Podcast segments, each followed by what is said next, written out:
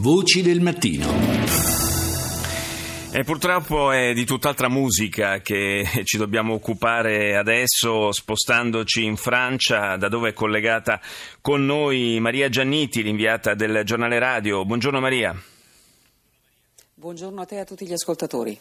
Dicevo tutt'altra musica perché quella che sta vivendo eh, la Francia è una, è una, fase davvero difficile. Sono, si sono abbattuti sul paese eh, una, una, serie di, di, eventi contemporanei che davvero eh, stanno creando grandi problemi, grande ansia, l'allarme terrorismo con il terribile fatto eh, del diciamo, duplice omicidio dei due poliziotti a una cinquantina centinaia di chilometri da Parigi, e le violenze eh, dei tifosi, davvero non se ne sentiva il bisogno durante questo europeo e infine anche gli incidenti che eh, si sono verificati ieri durante le manifestazioni contro la legge eh, sul lavoro. Insomma, Maria, davvero eh, qualcuno ha parlato di tempesta perfetta sulla Francia. Sì, eh, devo dire che sembra veramente così ed è difficile capire da dove cominciare se vogliamo parlare di quello che sta accadendo qui in, uh, qui in Francia. Allora facciamo subito un aggiornamento perché, eh, come sai, eh, oggi e eh, domani ci sono due partite eh, particolarmente a rischio perché oggi tornerà in campo la Russia e domani tornerà in campo l'Inghilterra e le, le tifoserie di queste due squadre si sono scontrate a Marsiglia. Certo. Insomma, abbiamo ancora davanti agli occhi la devastazione provocata dagli hooligans eh, a Marsiglia sabato scorso. E, mm, fra l'altro, se dovessero esserci altri incidenti provocati da queste tifoserie all'interno degli stadi, addirittura si arriverà all'espulsione, ed è una cosa mai accaduta eh, durante degli europei, delle squadre dagli europei stessi. Quindi immagina che sanzione pesante verrebbe imposta alle squadre eh, dalla UEFA e questo è un fronte. E fra l'altro ieri sera ci sono stati proprio degli scontri a Lille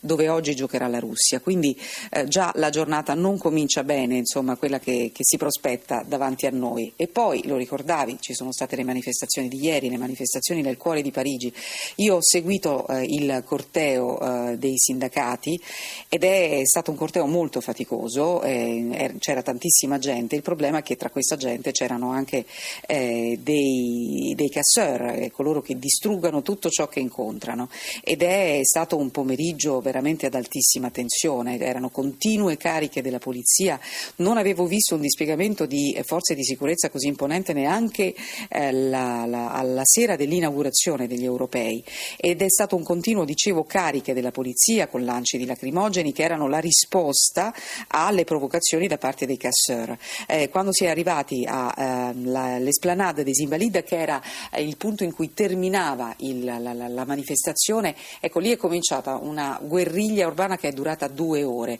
e alla fine io sono andata via verso le sette di sera e gli scontri continuavano, ancora non si erano fermati, la polizia è intervenuta ieri pomeriggio anche con i cannoni ad acqua, non soltanto con l'uso di lacrimogeni e queste bombe stordenti erano delle esplosioni fortissime che improvvisamente arrivavano così come dei pugni nello stomaco, ma soprattutto dei pugni per tutte le nostre orecchie. Eh, la polizia, la, polizia, davvero sta affrontando un super lavoro, Maria Gianniti, in questi giorni ed è tra l'altro alle prese con eh, questa vicenda, lo, diciamo lo shock che ha procurato questa vicenda non solo ai poliziotti, veramente ha colpito tutti, l'aggressione, l'aggressione a, ai due poliziotti, marito e moglie, nella loro casa davanti al bambino di tre anni. Eh sì, infatti l'autorità france- le autorità francesi hanno riportato al livello massimo l'allerta, come eh, praticamente subito dopo gli, att- gli, attentati del 13 novembre. Ora l'allerta era comunque elevata visto l'evento eh, e visto soprattutto il fatto che eh, il rischio di attentati continua a essere molto molto alto. Eh, però eh, che si tornasse veramente a uno stato del genere non, nessuno se lo aspettava, anche perché poi eh, la Russia Balà, l'autore di questo duplice omicidio, ha colpito in una città a 50 km da Parigi, in una zona abbastanza tranquilla. Mm, veramente ieri, sono, ieri, mattina sono stata anche lì, parlavo con le persone eh, che con gli abitanti della zona, nessuno si aspettava che una cosa del genere potesse accadere